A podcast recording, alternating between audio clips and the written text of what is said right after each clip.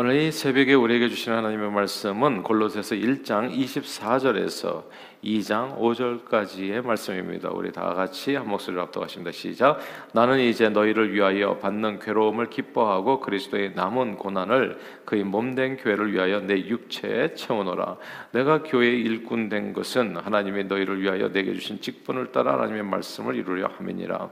이 비밀은 만세와 만대로부터 감추어졌던 것인데 이제는 그의 성도들 에게 나타났고 하나님이 그들로 하여금 이 비밀의 영광이 이방인 가운데 얼마나 풍성한지를 알게 하려 하심이라 이 비밀은 너희 안에 계신 그리스도시니 곧 영광의 소망이니라. 우리가 그를 전파하여 각 사람을 권하고 모든 지혜로 각 사람을 가르침은 각 사람을 그리스도 안에서 완전한 자로 세우려 함이니 이를 위하여 나도 내 속에서 능력으로 역사하시는 이 역사를 따라 힘을 다하여 수고하노라. 내가 너희와 라오디게아 있는 자들과 무릇 내 육신의 얼굴을 보지 못한 자들을 위하여 얼마나 힘쓰는지를 너희가 알기를 원하노니 이는 그들로 마음의 위안을 받고 사랑 안에서 연합하여 확실한 이해의 모든 풍성함과 하나님의 비밀인 그리스도를 깨닫게 하려 함이니 그 안에는 지혜와 지식의 모든 보화가 감추어져 있 느니라 내가 이것을 말하면 아무도 교묘한 말로 너희를 속이지 못하게 하려미니 이는 내가 육신으로는 떠나 있으나 심령으로는 너희와 함께 있어 너희가 질서 있게 행함과 그리스도를 믿는 너희 믿음이 굳건한 것을 기쁘게 봄이라 아멘. 아, 오래전 이집트의 피라미드를 볼 기회가 있었습니다. 이집, 이집트 왕 바로의 무덤으로 여겨지는 피라미드는 엄청나게 큰 돌덩이를 산처럼 쌓아놓은 모양입니다. 뭐한 개만 있는 게 아니라 여러 개가 있는 거죠. 어떻게 그 옛날에 그렇게 큰 돌덩이를 네모 반듯하게 깎아가지고 산처럼 쌓아둘 수 있는지 이제 이해가 안 되는 겁니다. 왜 그렇게 했는지 또 어떻게 했는지 오늘날의 과학 문명으로는 그들과 그들의 생각과 기술을 이제 가늠하기가 쉽지가 않아요. 그래서 이집트의 피라미드는 오늘날까지 세계 7대 미스터리 불가사의 이해하기 어려운 건축물 중에 하나로 여겨지고 있습니다. 그러나 잘 생각해 보면 이집트의 피라미드만 불가사의가 아닙니다. 세상엔 정말 우리 인간의 지혜와 지식으로는 이해할 수 없는 일들이 적지 않습니다. 피라미드보다도 훨씬 더 미스터리한 내용들이 참 많이 있어요. 그 중에 하나가 뭐냐면 하나님입니다. 이 하나님이 안 보이잖아요. 하나님은 미스터리예요. 비밀입니다. 아무도 하나님을 본 사람이 없으니까 하나님은 참으로 신비로운 분. 비록 모세가 하나님과 대면을 했다고는 하지만 하나님의 실제 모습을 설명하지는 못했습니다. 그리고 모세가 만난 하나님의 이름이 뭡니까? 하나님의 이름 자체가 애매모호해요. 그냥 스스로 계신 분. 뭐 이거거든요. 제가 이름은 뭐라고 할까요? 스스로 계신 분 야훼. 그러니까 이게 굉장히 애매모호한 겁니다. 하나님이 하나님이 누구신지를 제대로 알 수가 없으니 사람들마다 장님 코끼리 만지듯이 하나님에 대한 서로의 설, 명이 이제 어지러울 수밖에 없는 겁니다. 하나님은 참으로 모든 인생들에게 오랫동안 미스터리, 인간의 지혜로 이해하기 어려운 불가사의한 분이셨습니다. 이게 뭐 피라미드와 상, 상, 이, 이 상, 이렇게 비교조차 할 수 없죠. 사람이 만든 피라미드도 이해 못하는 인생인데 그런 인생들을 만든 하나님을 우리가 어떻게 이해하겠어요? 그러니까 하나님은 진짜 불가사의한 분이에요. 하나님을 모르니까 하나님의 나라 천국도 모르는 겁니다. 천국에 무척 좋다고 하는데 뭐 가본 사람이 없으니까 천국도 역시 미스터리 신비한 세상 그런데 그 모두에게 비밀 미스터리로 세상에 감춰졌던 그 미스터리 비밀이 우리 가운데 나타난 겁니다. 그 하나님의 비밀이 우리 가운데 드러난 실체가 오늘 본문에 설명되어 있어요. 야, 이게 놀라운 말씀입니다. 그래서 다 함께 27절을 읽겠습니다. 27절 한번 같이 한번 읽어볼까요? 시작. 하나님이 그들로 하여금 이 비밀의 영광이 이방인 가운데 얼마나 풍성한지를 알게 하려 하심이라. 이 비밀은 너희 안에 계신 그리스도시니 곧 영광의 소망이니라. 아멘. 여기 보니까 이 비밀은 너희 안에 계신 그리스도 이 구절을 주목해야 됩니다. 하나님과 그분의 나라인 천국에 대한 지식을 지식은 창세로부터 이게 감춰졌던 비밀입니다. 하나님도 감춰졌던 비밀이에요. 몰라요 하나님을 온 세상 사람 어떻게 알겠어요? 그러니까 이 피라미드도 모르는데 하나님을 어떻게 알아요? 그러니까 몰라요. 근데 하나님뿐만 아니라 하나님 모르니까 당연히 천국도 모르는 거예요. 천국이 아 뭐 좋다 하는데 천국에 가본 사람도 없고 본 사람도 없고 그러니까 뭐 꿈속에서 환상에서 봤다는 사람이 가끔씩 나타나는데 그걸 누가 믿겠어요? 믿거나 말거나 하는 얘기지. 그러니까 이제 이게 천국도 그렇고 하나님도 그렇고 이게 다 미스터리였는데 오늘 본문이 놀라운 얘기를 하는 거예요. 그 미스터리가 우리에게 드러났다는 거예요. 그 불가사한 일이 이해될 수 있도록 그 지식이 우리에게 나타났다는 겁니다. 예수 그리스도 너희 안에 계신 그리스도라.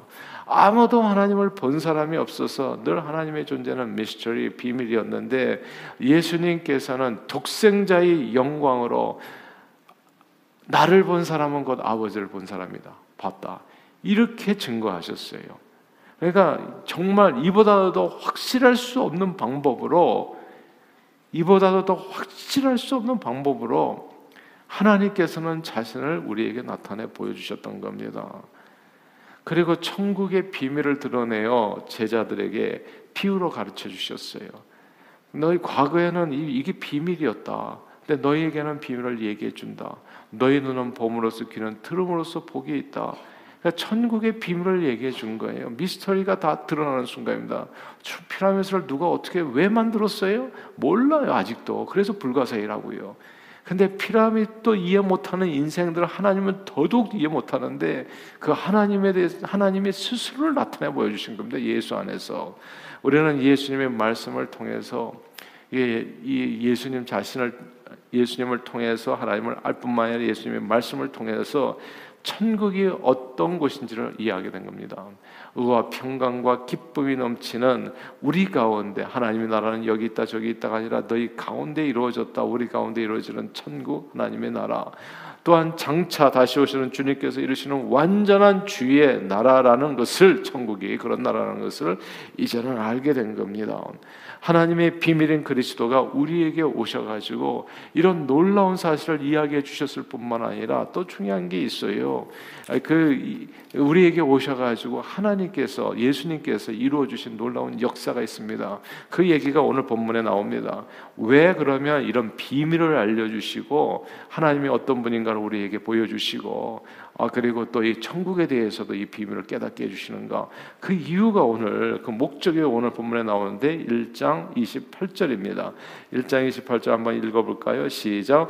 우리가 그를 전파하여 각 사람을 권하고 모든 지혜로 각 사람을 가르침은 그 이유는 각 사람을 그리스도 안에서 완전한 자로 세우려 함이라. 아멘. 여기서 각 사람을 그리스도 안에서 완전한 자, 구원받은 자라는 뜻이겠죠. 완전히 구원하기 위해서 예. 완전한 천국을 누리기 위해서 완전한 자로 세우려 함이라. 죄로 인해서 무너진 인생은 여러 가지 면에서 완전하다고 보기는 어렵습니다. 우리는 그냥 아무도 완전한 사람이 없어요. 다 선인도 없고 인도 없고 치우쳐서 모든 사람이 죄를 범하였으면 하나님의 영광이 이르지 못한다고. 이게 불완전한 인생의 모습이에요. 아, 그러면 그런데 그리스도 안에 거하면 이 피라미드보다도 훨씬 더 미스터리한 불가사한 일이 벌어집니다. 이 그 불가사한 일이요 불완전한 인생이 완전해지는 일입니다. 아 이건 정말 이게 이거 뭐 보면서도 믿기가 어려워요. 왜냐하면 이렇거든요. 사람은 거의 변하지 않아요. 그냥 생긴 대로 살다 갑니다. 그래서 좀 이렇게 변했을 때 예전에 어르신들이 했던 말들이 있어요. 어, 이렇게 이상한 소리 하세요. 죽을 때가 가까웠나? 뭐 이렇게 왜냐하면 사람은 진짜 무덤 앞에 이르기 전에는 좀처럼 변하지 않는 게 사람입니다. 그러니까 이게 지푸라기라도 잡을 힘이 있으면 자기 힘으로 설 수 있으면은 사람은 고집세게 나아갑니다. 사실은. 그러니까 웬만해 가지고는 그냥 이 자기 사는 스타일을 버리지가 않아요. 정말 죽어가는 순간 속에서도 담배 피는 사람 봤어요. 끝까지. 예. 그러니까 그냥 생긴 대로 살아 자기 고집대로. 근데 예수님이 함께 하시면 그 변화되지 않는 사람이 달라진다는 이게 미스터리인 거예요. 이런 아주 신비한 일이 벌어지는 거예요. 자기밖에 모르던 사람이 남을 배려할 줄 알게 되고 술 취하고 욕을 입에 달두고 살던 사람이 더러운 행실과 말을 버리고 선한 말을 할 줄 알게 되고 이쁜 말 할 줄 알게 되고 예수 안에서 시기, 질투, 미움을 버리고 사랑을 행하게 되고 예수 안에서 사람들은 의심, 염려, 걱정을 버리고 믿음으로 살게 되고 예수 안에서 사람들은 욕심과 정욕과 탐심을 버리고 베풀고 나누고 섬기는 삶을 살게 된다는 여러분 이게 진짜 신기한 겁니다. 그게 그렇게 돼요. 뭐 돈이 많다고 섬기나요? 돈이 많다고 뭐 자손 냄배 뭐 일불이라도 내나요? 그런 거 아니에요. 사람은 다 일불도 내 거면 내 거인 거예요. 이게 자기밖에 몰라. 예. 아 그런데 내 거를 나눠줄 수 있게 된다는 거 이거 진짜 달라진 겁니다. 주님의 부르심에 합당하게 살며 주님을 기쁘시게 선한 삶의 열매를 맺으며 살게 됩니다. 못나고 진짜 이게 어리석은 무지렁인 인생이 예수 안에서 오늘 본문의 말씀처럼 거룩하고 아름답고 온전한 하나님의 자녀로 변화되는 겁니다. 이게 이건 진짜 미스터리에 불가사의한 일이에요. 예수 안에서 이루어지는 왕 같은 제사장이여 거룩한 나라여 너희는 하나님의 소유된 백성에 대해서 세상을 변화시키고 구원하는 그런 사명을 감당하게 되어집니다.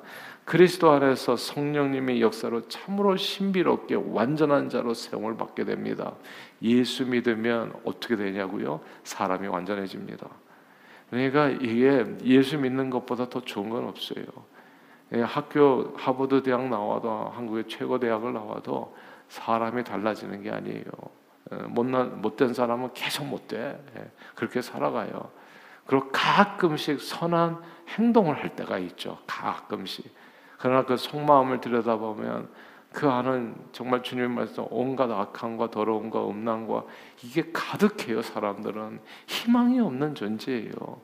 아 근데 이 불가사의하게 신비롭게도 하나님의 비밀인 그리스도를 알게 너희 안에 계신 그리스도 아 그리스도가 함께하게 되면 사람이 완전해지는 거예요. 이런 축복을 하나님께서 허락해 주신다고요. 저희 아버님이 저기 소천하시기 전에 하셨던 말씀이 딱 하나 예수 잘 믿어라. 그러니까 평생 사시고 나니까 그거 하나 남는 거예요. 예수 믿으면 그게 전부예요. 이 땅에서 얼마나 크게 얼마나 많이 하나도 중요한 게 아니에요. 죽음 앞에 섰을 때는 진짜 죽음 앞에 섰을 때는 죽음과 생명 가운데 예수밖에 없어요. 예수밖에 길이 없고 진리가 없고 생명이 없는 거예요. 아버지께 갈 길이 없는 거예요. 그러니까 이렇게 저렇게 살아봤지만 예수밖에 없다. 너희 안에 있는 예수, 예수를 왜 그 하나님께서 우리에게 비밀로 주셨나? 그것은 우리를 온전케 하기 위해서 온전한 구원을 축복으로 받게 누리게 하기 위해서 하나님께서는 예수 그리스도를 우리에게 보내주신 겁니다. 바울의 오늘 본문에서요 그리스도의 남은 고난을 그의 몸된 교회를 위해서 자신의 육체에 채우기까지 하면서 힘을 다하여 복음 전파에 수고한 까닭은 주 안에서 죄인이 절대 사람을 안 변하는데 주 안에서 예수가 들어가니까 죄인이 변해서 온전해지는 것을 보게 된 거예요. 아니 자기 자신도 변했잖아요. 살인자요, 폭행 자였는데 자기가 변해서 복음을 전하는 사람이 됐잖아요. 이런 놀라운 변화의 신비로운 역사가 복음 전토 그리고 예수 이름을 통해서 이루어지기 때문에 예수 믿으면 그분의 신비로운 능력으로 정말 성령님이 역사하시는 것에 사람이 온전해지는 겁니다. 예수 믿으면요 부부가 더 하나 됩니다. 예수 믿으면 부모와 자식 간에 하나가 되고 자식들 예수만 가르쳐 주세요. 그 하나만 가르쳐 주면 돼. 그러면 효도는 알아서 해요. 제가 보니까 그냥 저절로 돼. 예수 믿으면 왜 예수 믿으면 효도가 저절로 되냐? 교회면 노상하는 얘기가 부모 공경하라는 얘기거든. 예. 그러니까 이게 진짜 귀에 딱정이가 않도록 듣는 얘기예요. 그렇 거기에 그게 또 하나님의 말씀 이루어질 또 성령님이 역사하잖아. 회개시키잖아요. 그러니까 예수만 믿게 하면 끝이야. 그게 온전한 사람이 돼요. 사람이. 그러니까 세상 교육 가르치 그거 하는데 이렇게 마음 다 빼앗겨 가지고 그냥 신앙은 설렁설렁하고 그렇게 해가지고 자식을 잃어버려요. 근데 예수만 믿게 하면 학교 공부는 저절로 되는 거고 다 왜냐하면 예수 안에 뭐가 있냐면 성실하게 사는 삶이 있거든요. 게으르지 말고 그런 태도를 바꿔주니까 예수 믿으면 완전한 사람이 되는 거예요. 모든 면에서. 그러므로 늘 저는 저와 여러분들 예수 안에 거하고 늘 예수를 전하는 우리 모두가 되기를 바랍니다. 세상은 정치로 바뀌지 않아요. 남북한이 통일을 어떻게 정치로 두었어요? 서로 생각이 너무나 다른데 반은 왼쪽이고 반은 오른쪽이고 어떻게 그게 하나가 되겠습니까? 당연히 하나가 안 되죠. 네, 촛불 태극기 절대 하나가 안 됩니다. 그러나 예수 안에서 하나 되는 길이 있어요. 세상은 정치로 지식으로 변하지 않습니다. 그 어떤 방법으로도 인간의 죄 문제는 해결할 수 없습니다. 사람의 속마음이 바뀌지 않아요. 근데 신비롭게도 예수를 믿으면 사람이 변화됩니다. 바뀝니다. 온전해집니다. 이 땅에 이 세상에 하나님의 나라가 이루어져요. 그러므로 늘 예수 믿고 예수 전해서 온전함을 누리시는 저 여러분들이 다 되시기를 바라고 그 온전한 하나님의 나라를 우리 가운데 이루는데 쓰임 받는 저 여러분들이 다 되시기를 주 이름으로 축원합니다. 기도하겠습니다. 사랑하는 주님 고맙고 감사합니다. 오늘 주님 앞에 나와서 하나님 또 말씀을 듣고 오직 예수만이 희망이라는 것, 예수 하나님의 비밀, 태초로부터 감추어졌던 아무도 알지 못했던 하나님 자신과 천국에 대한 비밀이 예수 안에 이루어지는 겁니다.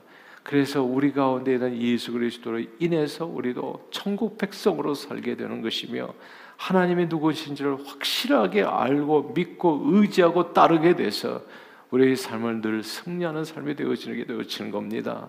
사랑하는 주님 이런 놀라운 은혜를 주신 하나님 앞에 감사드리며 늘 주님을 믿고 의지하고 주님을 전도함으로써 이 세상을 변화시키고 구원하는 일에 아름답게 쓰임 받는 저희 모두가 되도록 축복해 주옵소서. 예수 그리스도 이름으로 간절히 기도하옵나이다. 아멘.